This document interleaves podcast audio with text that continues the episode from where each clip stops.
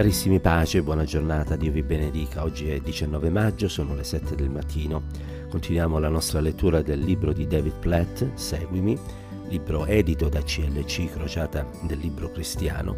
Stiamo parlando della Chiesa e stamattina considereremo il fatto che in tutto il Nuovo Testamento la Chiesa è descritta come un corpo di cui i cristiani sono parti o membra.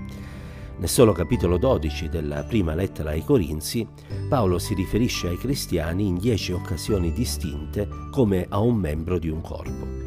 Leggiamo direttamente da 1 Corinzi 12 nei versi da 12 fino a 27. Come il corpo è uno e ha molte membra, e tutte le membra del corpo, benché siano molte, formano un solo corpo, così è anche di Cristo. Infatti noi tutti siamo stati battezzati in un unico spirito per formare un unico corpo. Poi continua. Il corpo non si compone di un membro solo, ma di molte, ancora più avanti. Dio ha collocato ciascun membro nel corpo come ha voluto. Proseguendo, ci sono dunque molte membra, ma c'è un solo corpo. E quindi conclude, ora voi siete il corpo di Cristo e membra di esso ciascuno per parte sua. Questo punto chi ascolta potrebbe pensare, beh, certo che siamo tutti membri del corpo di Cristo, vale a dire del corpo universale di Cristo. Chiunque creda in Cristo è parte del corpo globale di Cristo e questo è vero. Ogni qualvolta perveniamo alla fede in Cristo, ci uniamo con i seguaci di Cristo in tutto il mondo e in tutta la storia.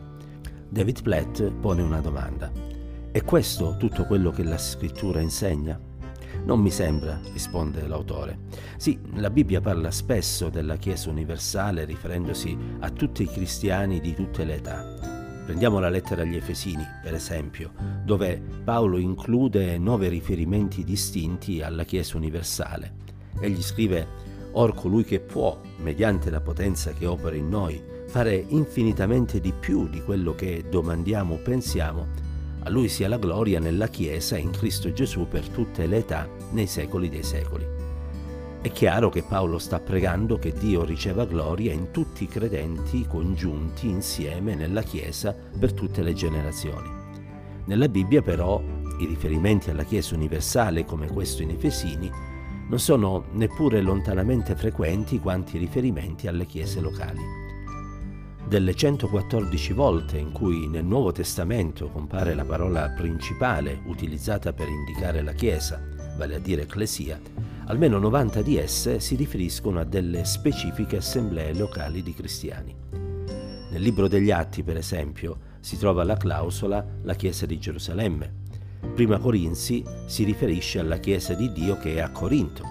Galati si rivolge alla Chiesa della Galazia e Paolo scrive due delle sue lettere alla Chiesa dei Tessalonicesi. Altre volte la Bibbia parla perfino di chiese che si riuniscono in certe case. In 1 Corinzi 16-19 Paolo scrive La Chiesa dell'Asia vi saluta. Aquila e Prisca con la Chiesa che è in casa loro vi salutano molto nel Signore.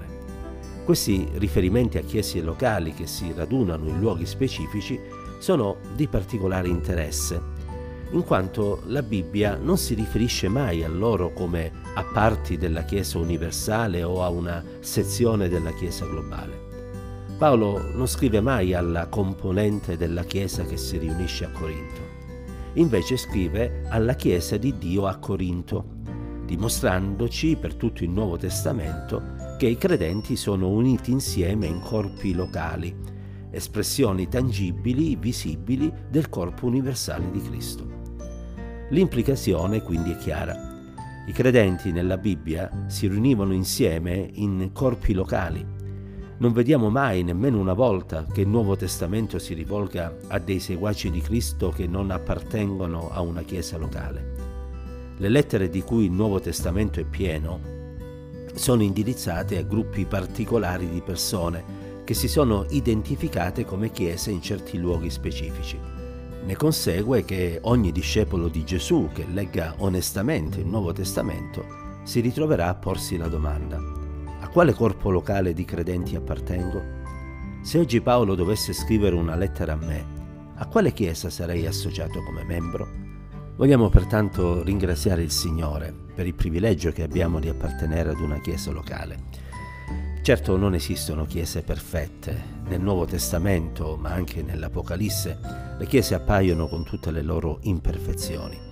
Noi stessi non siamo perfetti e di conseguenza non possiamo meravigliarci che i credenti intorno a noi abbiano a loro volta delle imperfezioni. Lo scopo della Chiesa, infatti, come scrive Paolo agli Efesini, è quella di far maturare i credenti tutti in modo indistinto affinché raggiungano la statura perfetta di Cristo.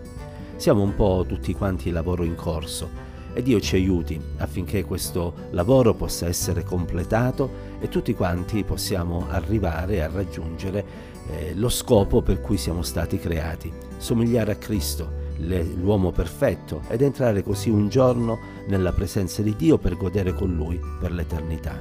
Preghiamo gli uni per gli altri, sosteniamoci gli uni con gli altri, perdoniamoci e amiamoci reciprocamente e presto saremo nel cielo e godremo col Signore per l'eternità. Che la pace, la grazia, l'amore, la guida, la comunione e la presenza dello Spirito Santo siano con noi. Dio ci benedica insieme.